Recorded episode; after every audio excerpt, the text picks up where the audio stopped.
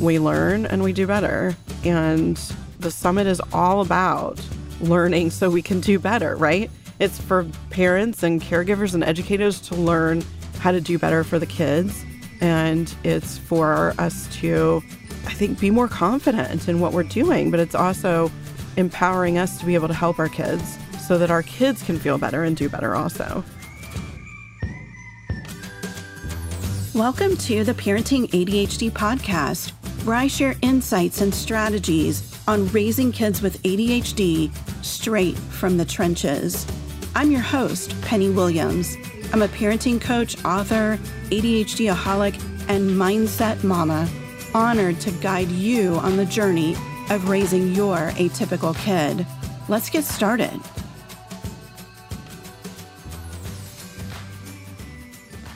Welcome back to the Parenting ADHD podcast.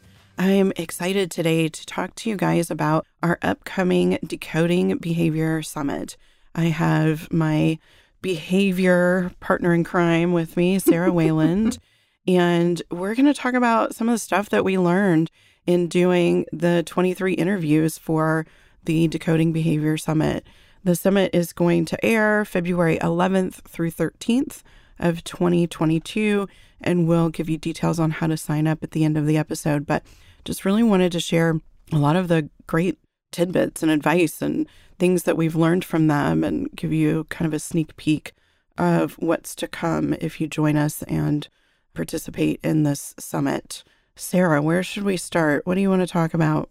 Well, we have three things or three areas that we really wanted to talk to people about how to decode behavior, what the behavior is telling you, mm-hmm. and then building your relationship with your child, and then strategies for improvement. So I kind of like that order. So you want to start with what behavior is telling us? Yeah, such a big, big, big, big piece of parenting neurodivergent kids, right? Yeah. because until we figure out what behavior is actually telling us, we're just spinning our wheels. We're trying all these traditional ways of addressing behavior, like punishment and consequence and rewards. And we find that with our kids, that doesn't work. And so, what we focused on for day one of the summit, the experts that we interviewed, was what is that behavior really telling you? Because it's not just that your kid is being disrespectful or that they seem lazy or they seem rude, right? But that there's something else entirely going on. And for our family, that was such a big shift that shift from trying to change the behavior to actually trying to address the reason for the behavior. Mm-hmm. I don't know. Somehow we had this idea that our kids were manipulating us. You know, they were just trying to get away with stuff. And uh, it really is so much deeper than that for them. You know, they were telling me, I can't handle this, or this is hard for me. That was a big one, you know, because both of our kids had learning disabilities too. And so like I'm just sitting here thinking like my older son had a hard time putting his thoughts into spoken words. And he had a hard time understanding when we were talking to him. And so it looked like he was being really disrespectful and, you know, oppositional when in fact he couldn't understand what we were asking him to do. And he also couldn't say hey this is really hard for me. Like right. you know so he, he couldn't articulate what was going on for him. And he also couldn't understand, you know, to him it was like blah, blah, blah, blah, child, blah, blah, blah, blah, you know?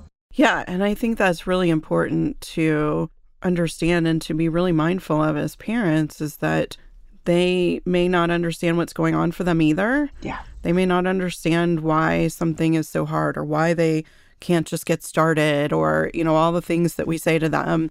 I can remember countless probably thousands of times I said to my son when he was younger before I understood anything that was going on, why can't you just yeah. blank? over and over. I mean, Always probably a hundred times comment. a day. At, not helpful at all. and just really not getting it, right? You know, I look back at that with some guilt and think, wow, if I had known what was happening and I could have been a different parent for him you know, but woulda, coulda, shoulda. You can't change it.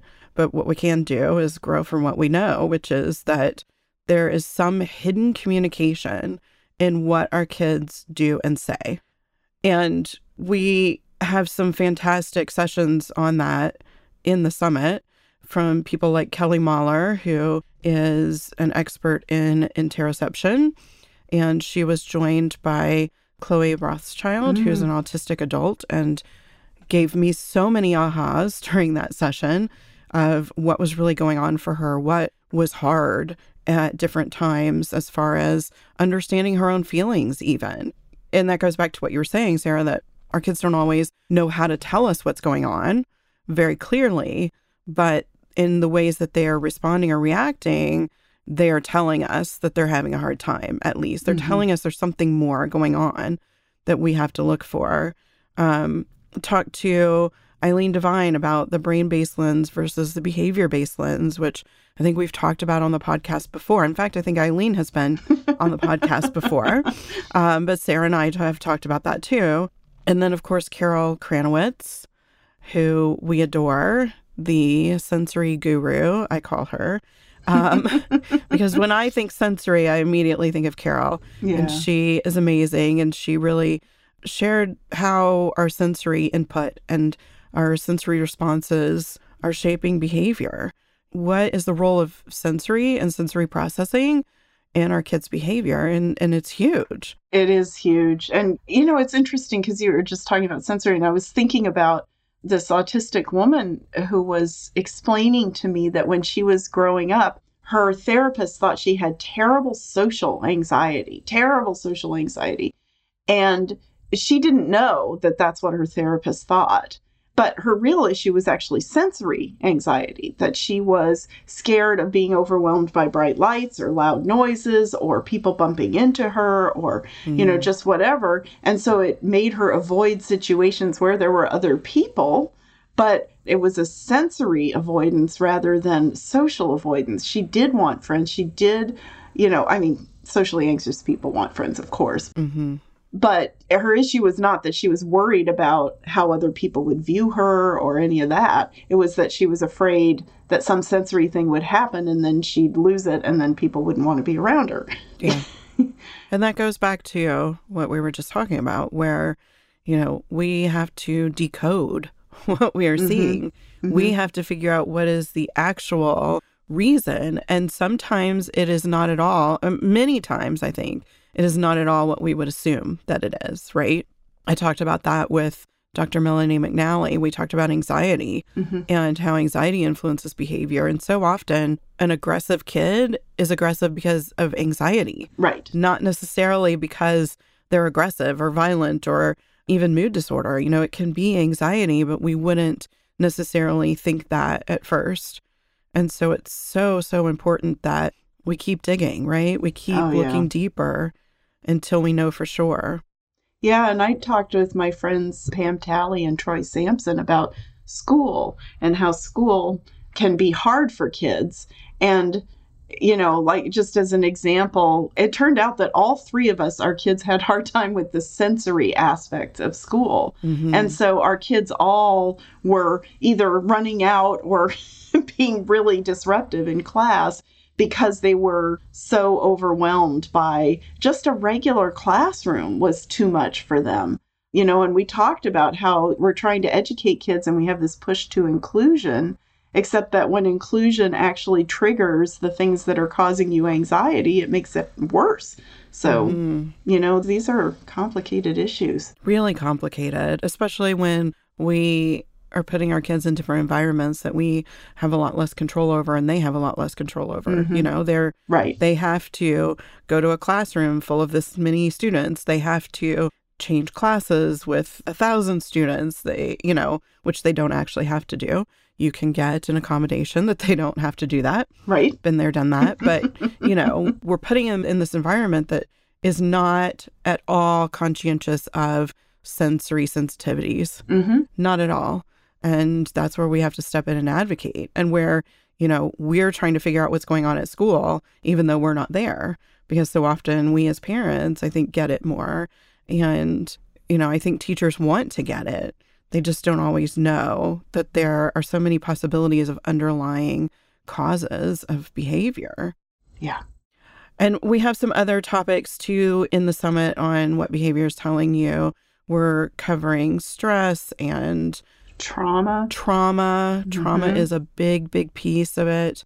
And speaking of trauma, Sarah and I are doing a master class to kick off the summit that is free to everyone attending the summit, where we're going to talk about the sense of safety and how important it is that our kids feel safe, not just not in danger, but that they fully feel safe. And we'll go into what that means in that master class. But that, of course, links to trauma and links to behavior. It's all interconnected. And, you know, the other thing I'll just say about safety, it's the foundation for everything. Mm-hmm. And so, so often we ask our kids to learn social skills, except that the real problem is they're freaking out because they're anxious about something or don't feel safe.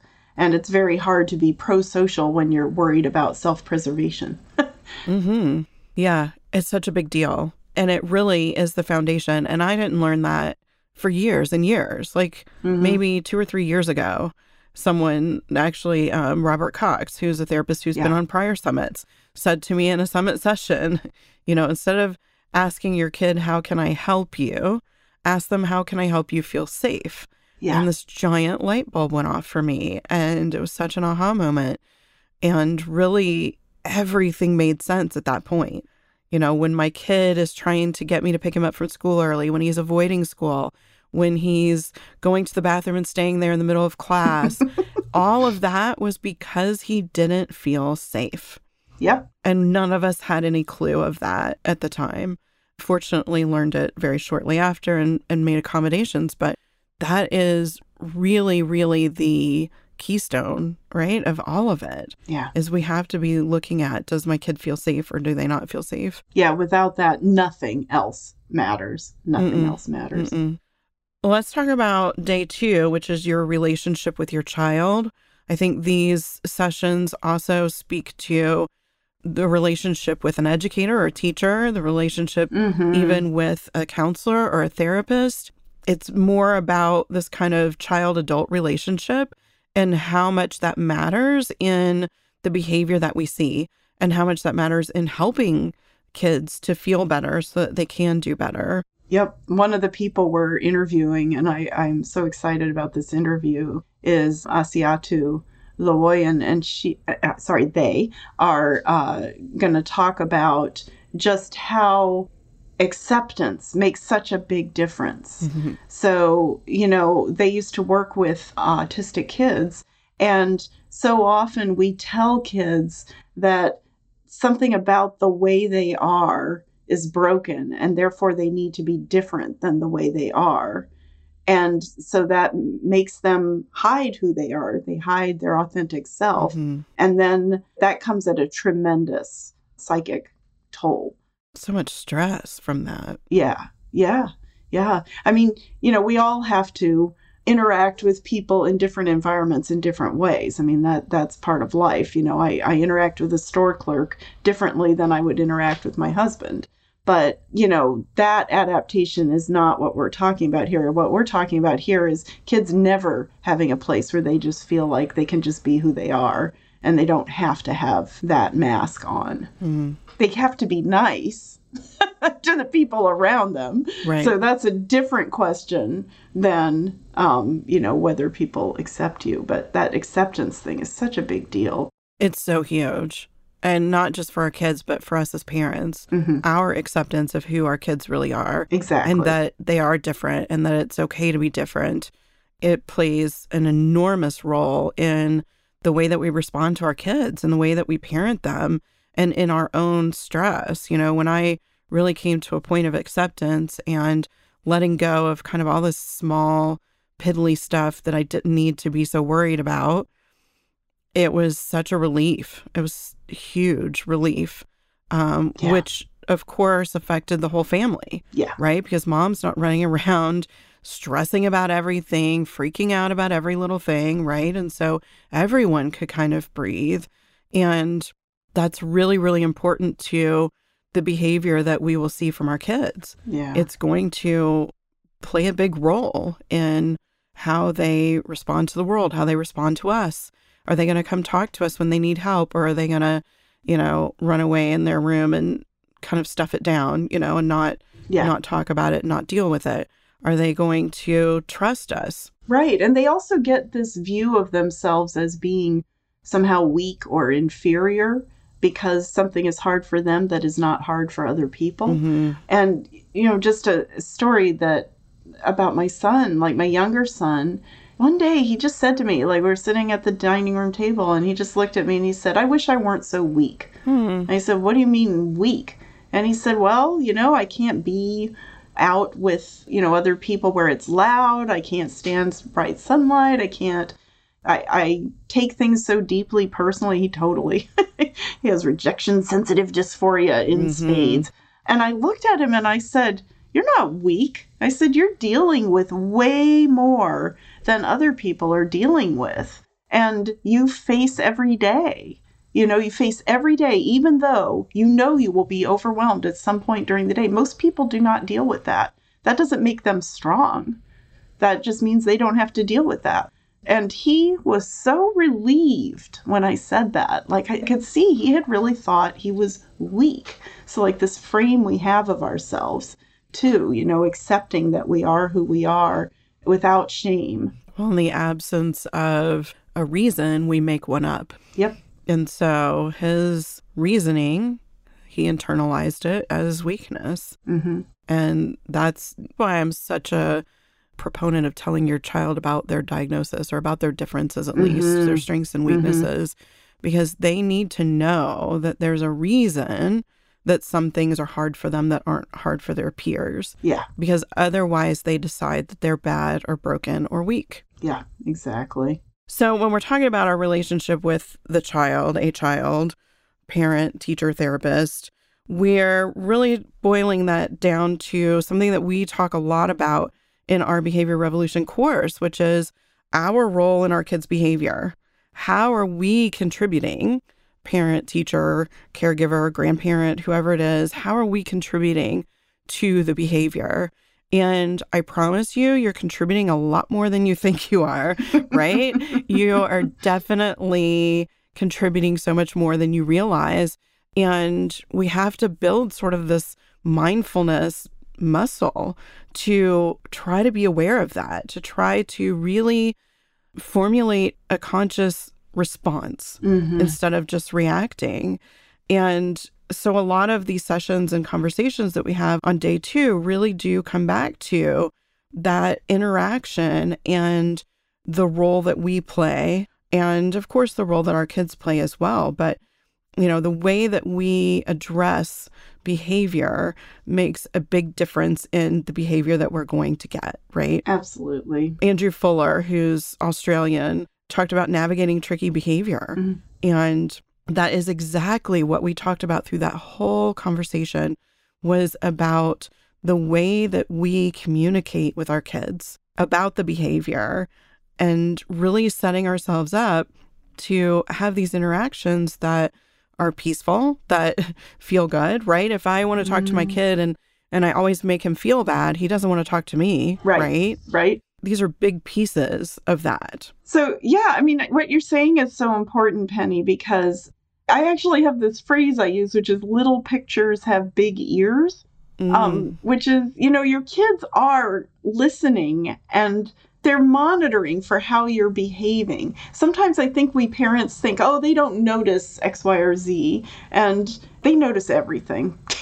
and, Everything. And so I think, yeah, we, we like to think that they're not noticing things, but they're noticing a lot of things. And and it's really through our example that we teach them how to self-regulate by self-regulating ourselves. And that's mm-hmm. you know there are so many things we can do to help them. Like i was just you know thinking about linda murphy who i talked to about using declarative language as opposed to issuing commands or asking questions. You can instead share your experiences with your child.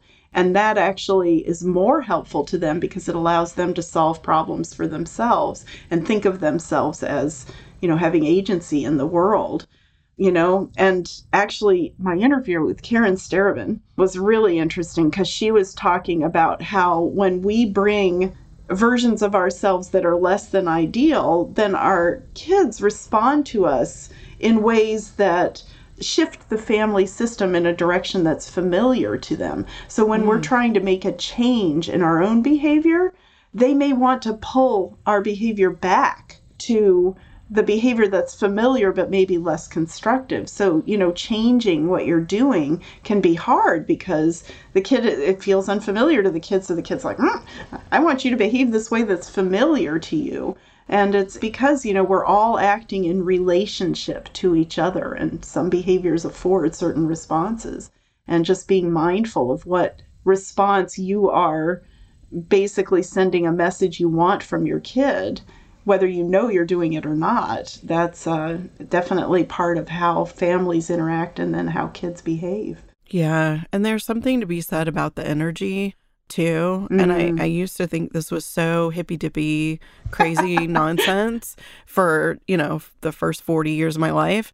I wish I had known better, but I didn't. And, you know, we give off a particular energy, a tone. Yeah. And our kids are going to mirror that because our brains try to respond in kind and mirror what we're taking in. And so it's so very important just even when we're not talking, sort of the energy and the tone that we're putting out, mm-hmm. it's either going to invite our kids in or it's going to make them stay away. And it's really valuable that we're inviting them in, right? That we're yeah, yeah. That we're really having that relationship that I think we all want with our kids. Yeah. We all want this great, open, trusting, familiar relationship with our kids. And we find it so hard sometimes to get there because we're supposed to be the parent, but we're not giving up that role as parent by being more open and yeah. receiving, right? Yeah, and I think that's partly, you know, I think the tension there is that sometimes schools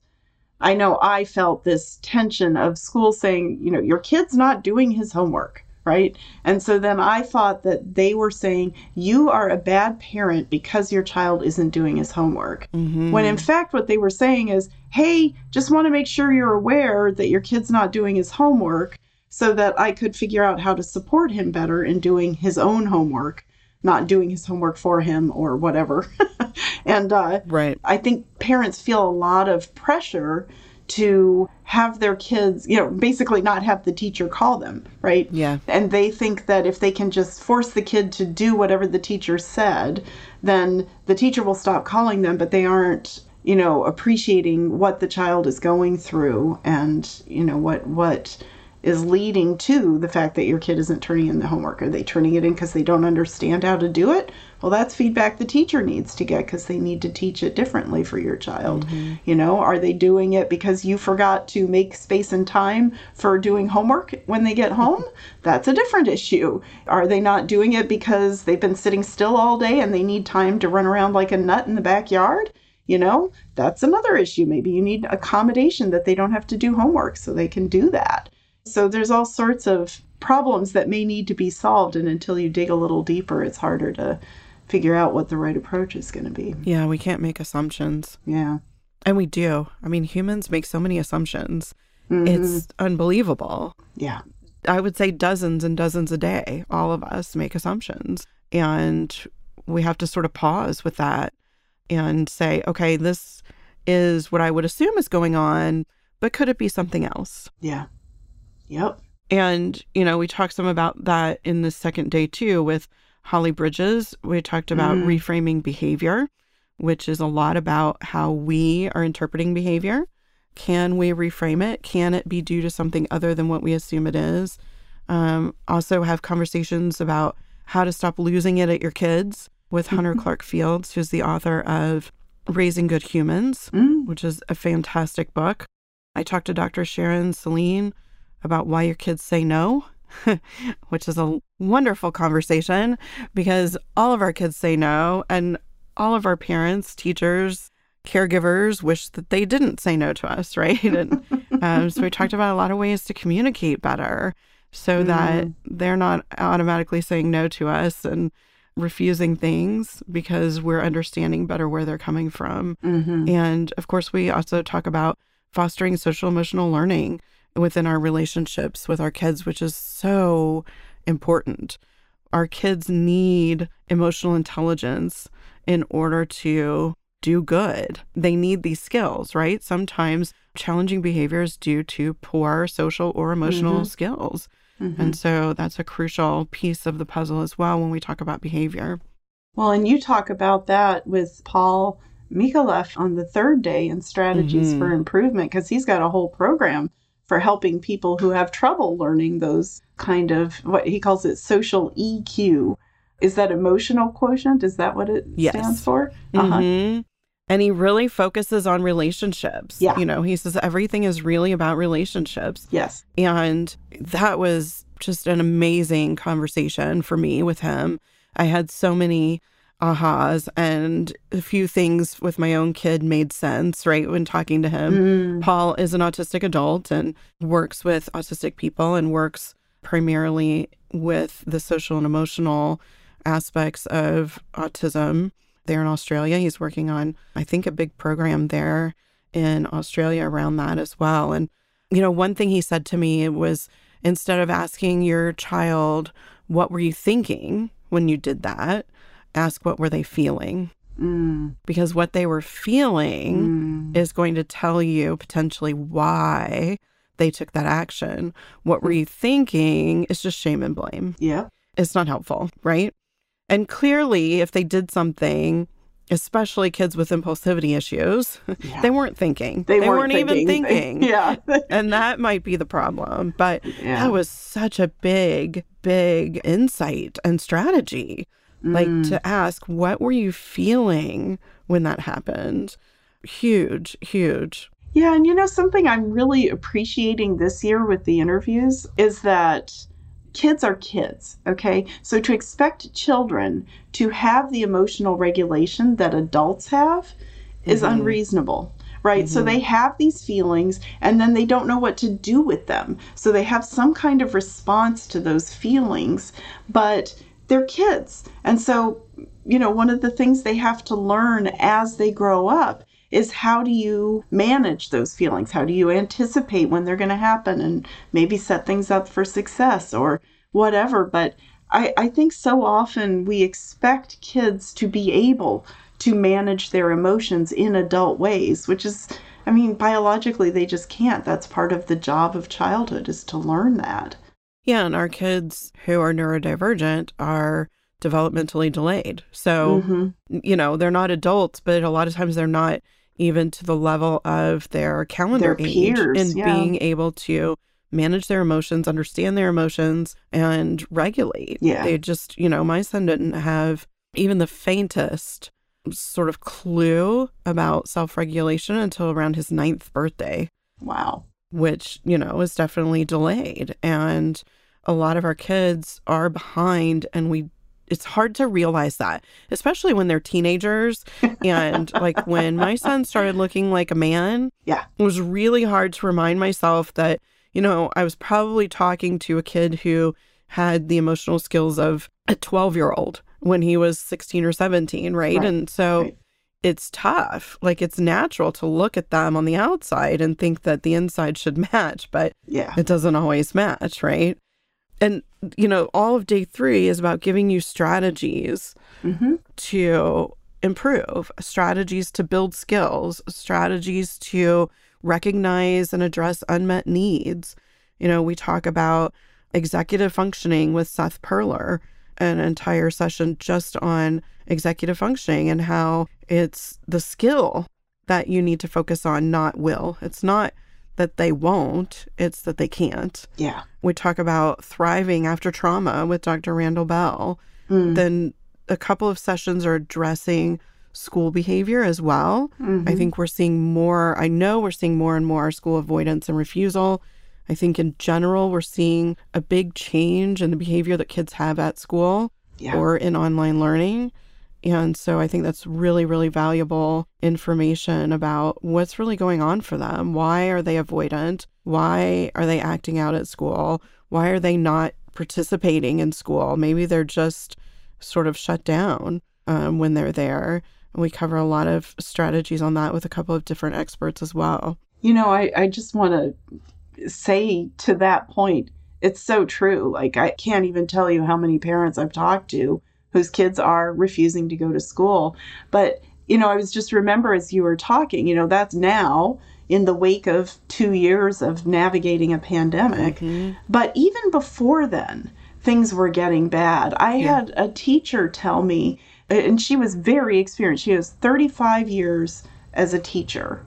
And she said that over the last five to 10 years, there was a fundamental shift in the way kids were behaving in the classroom. Hmm. They were very, very different. And she said that it was getting harder and harder to figure out how to help them. And that was before the pandemic. Now you throw a pandemic into it, and isolation and anxiety, and oh my goodness, I just, I do not know how teachers can do it really. It seems so hard. And our kids are struggling. They really are. Yeah, I don't know how the kids are doing it. I Oh can't my imagine. gosh. Well, and they're not, is really the answer. Mhm. Like, many of them are just like, I can't do this. I just can't.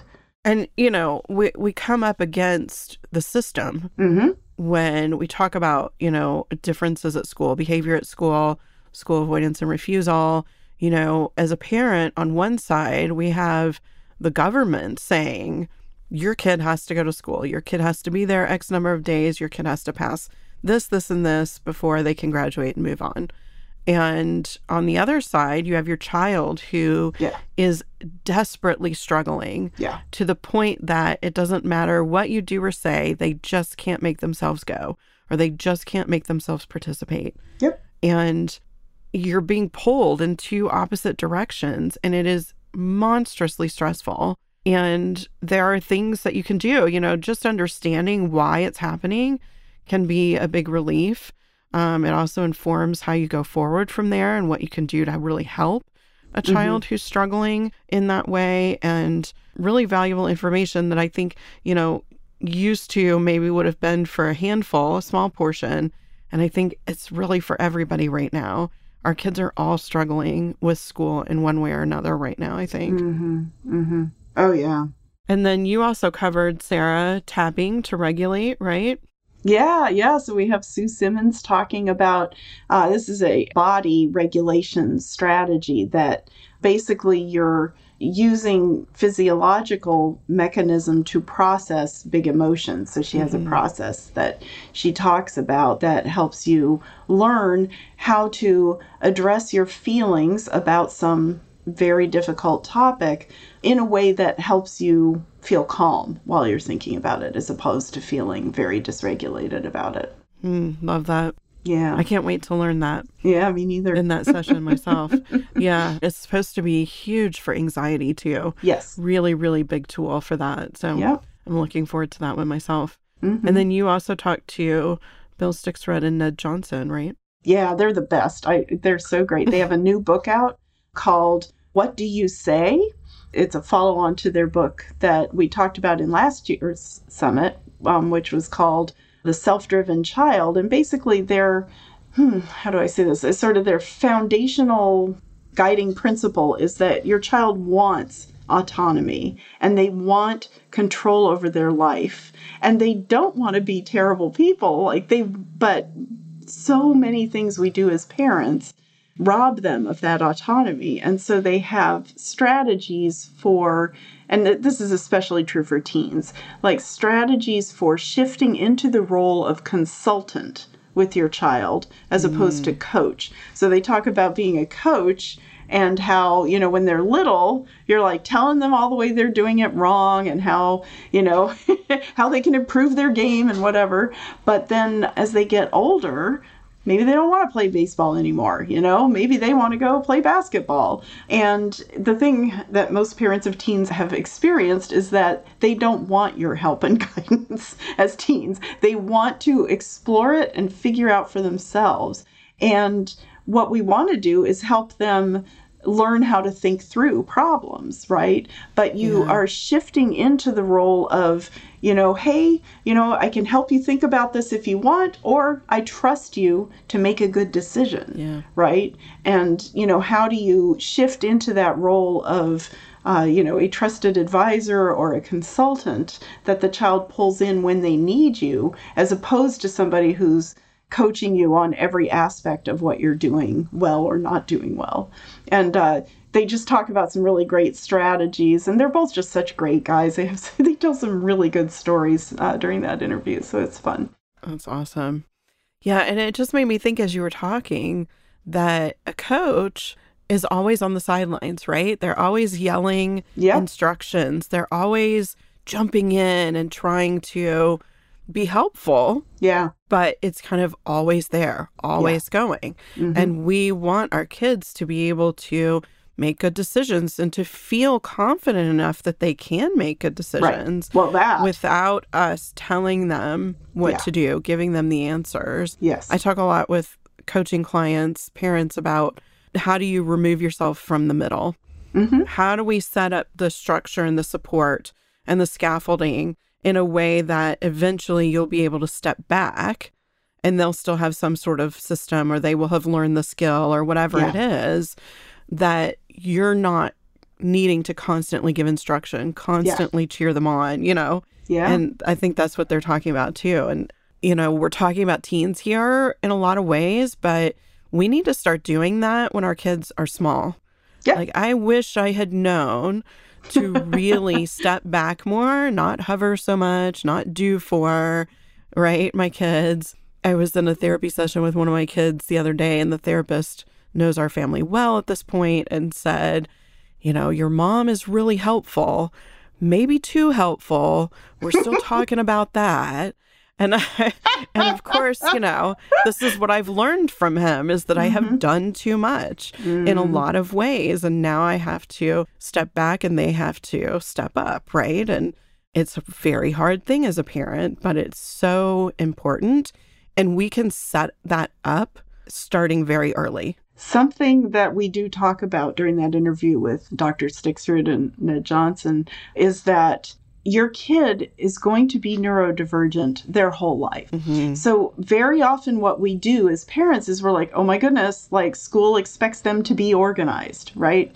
School expects them to turn their homework in on time and so on. And because of the developmental delay you were talking about earlier, we know they can't do it. Mm-hmm. And so we put in accommodations while they're learning the skills. But one of the things that Bill and Ned both say is that your kid's going to have that neurodivergent brain their whole life, and they have to learn how to manage the fact that they have trouble remembering to turn things in. Exactly. They have to figure it out. And if I'm figuring it out for them, they are never going to learn how to do it themselves. Yes. I am living proof of that one. That is the truth. When we know better, we do better. And when we know better, we do better. And boy, are we undoing a lot at this point. Yeah. I mean, you know, nobody's perfect. None of us are perfect. We can't be a perfect parent. We can't know everything when we're young. You know, Yeah. when my kids Yeah. were little and I was 30 or not even 30, what did I know? Right. So Yeah. we learn and we do better. And the summit is all about learning so we can do better, right? Yeah. It's for parents and caregivers and educators to learn how to do better for the kids. And it's for us to, I think, be more confident in what we're doing, but it's also empowering us to be able to help our kids so that our kids can feel better and do better also. Yeah. And you know, actually, this just brings up this part of a conversation I had with Karen Starobin, where she was saying that one of the things she she works on with parents is to move them and kids is to move them out of feeling shame Mm-hmm. and into feeling compassion for yourself. So, you know, when you say, Oh, I can't believe that I did that, you know, when my kids were little, I can't believe I did that. I was sending them such a bad message. And then she says, You have to hold yourself in warm regard. Hmm. I was doing the best I could Yeah. with what I knew at the time. And when you know better, you will do better. But you hold yourself in warm regard and don't feel shame. Just know that you'll do better when you have better information. Yeah. Which is what this podcast is all about. Mm-hmm. And if you're here listening to this, you're doing great. You're doing more than a lot of parents do, right? You're making an effort to understand more and to be a better support for your child, to be what they need from us Yeah. in regard to their neurodifferences. And that's huge. That's huge. Already you're doing a great job just because you're here and you want to be the best that you can for your kid. So the summit is February 11th through the 13th. You can watch absolutely free on those three days. Um, you get 24 hours for each day's sessions to watch free. Or if you're not available or you want to add value to your experience, you can purchase the Fast Pass, and that will give you forever access to all the sessions, a bunch of bonuses, a networking, a live networking community event, which is going to be super fun on Zoom with other parents who get it, who understand what you're going through. And we're really excited this year. You know, this is our seventh summit, seventh summit at this point. Wow. And we have a new tool to share with that pass where it is a searchable library of the sessions. So if I'm having a problem with my kid getting over emotional, not regulating, I can go into that guide and search that, and it will show me exactly within the sessions where the applicable information is, which is amazing. Yeah. It's an amazing tool that we're really excited to be adding to the summit experiences. And then um, you also, if you have the fast pass, you get all 23 sessions right at the beginning. No schedule, no waiting. You get everything all at once available to you at the very beginning. So, plus it's closed captioned, there's transcripts, and there are four different languages that you can translate it into. It's just amazing. I think it's going to be a great tool for parents to have for the long term. You know, maybe your child's seven or eight now, and you watch these videos and you learn this information and you're really applying it to the kid that you have right now. And in five years now, they're a middle schooler and things are different. And you Yeah. can go back in and look up things that are going on and take in that same information, but through a very different lens and really get from it what you need for that age and stage. And so it can be a really long term valuable tool. But regardless of that, whether you have the fast pass or not, all of these sessions are super, super amazing, very informative, and we hope that you'll take advantage of them. Anything else you want to add, Sarah, about the summit other than our just excitement? Yeah, I'm really excited about that searchability feature Mhm. and the the fact that we have it in what is I think it's English, French, Spanish, and Hindi. No, English, French, Spanish, Mandarin, and Hindi. Mandarin and Hindi. Okay. Mhm. Yeah. And so, uh, you know, I'm hoping that this will allow parents from all over the world to learn these concepts. So Yeah. it's a great technology that I'm excited about. But I am very excited about the lineup too, because I, I just I feel like the experts we have this year are very simpatico with our view of behavior, which is let's get underneath it and figure out what's going on. Yeah, and I just want to remind everybody that we're not talking about changing our kids. We want to accept our kids for who they are and where they are, and we want them to be their authentic selves. Mm-hmm. What we're talking about is helping them feel better so they can do better. Yeah. That's where better behavior comes in. We're improving challenging behavior by helping our kids feel good in the world, to be able to navigate a world that's not made for them, to understand them and what Mhm. they're going through, and to really address it with compassion and through brain science. You know, there's so much neuroscience now that really gives us the ability to understand behavior fully, the biology of it, the psychology of it, and to really be able to address it in ways that are compassionate, as I said, but also really effective and really human. Yeah. Yeah. I think that's, you know, that's what drives us. I think I can speak for you yes, with you that can. is that we really want to have this humanistic approach that really sees people and sees our kids. and values them Absolutely. because we each bring something to this world that's different than what other people bring. Everybody brings something unique to this world. And, you know, we want our kids to be able to bring their wonderful, unique approach to things. hmm And to see it in themselves. Yeah. yeah, exactly. So many of our kids don't see their value Right. because they're struggling so much. And part of helping them feel better and do better is to build their confidence as well. Yeah. To help them find their place in the world, to help them find their purpose. Yeah. You know, my son for so long, and I think he's still struggling with it at 19, but he didn't understand what his purpose, you know, he hasn't found it, which who has at I- 19? Not many, right? I sure but he feels this pressure to know his purpose and to have this huge purpose. Like Aw. he said to me once, if I die and I wasn't famous, what was the point? Nobody will know what I did. Oh, And I said, well, you know, there's a much smaller picture to that, that, you know, this was his existential crisis in like middle high school that he was going through. And it was heartbreaking because I saw how much value he had, right? I saw that there's so many different ways that he could have purpose and really affect a lot of people. I mean, just allowing me to share his story yeah. is affecting so many people in a positive way. And that in and of itself gives him some purpose. So we really, you know, we have to be mindful of all of these things when we're addressing challenging behavior. You know, when we're frustrated with our kids, we still have to think about all these other things and the fact that if we could help them to feel good, they could do good. Mm-hmm. Yep. So we hope to see you guys on the summit. Yeah. Looking forward to it. You can register for free for the summit at bit.ly slash behavior 22. So it's B as in boy, IT dot L-Y slash behavior 22. And that is the short link that will be so much easier for you. You can also go to the show notes for this episode, which is at parentingadhdandautism.com slash 158. And we will provide the link there as well to register for the summit. And we really do hope that we get to see you there and see you participating in the Facebook group during that time and just watching others have some ahas and being able to help their kids more is, is really joyful for us. So we'll see everybody next time. We'll be back with you in February with another Behavior Revolution episode together. And I will see you in the meantime here as well. See you then.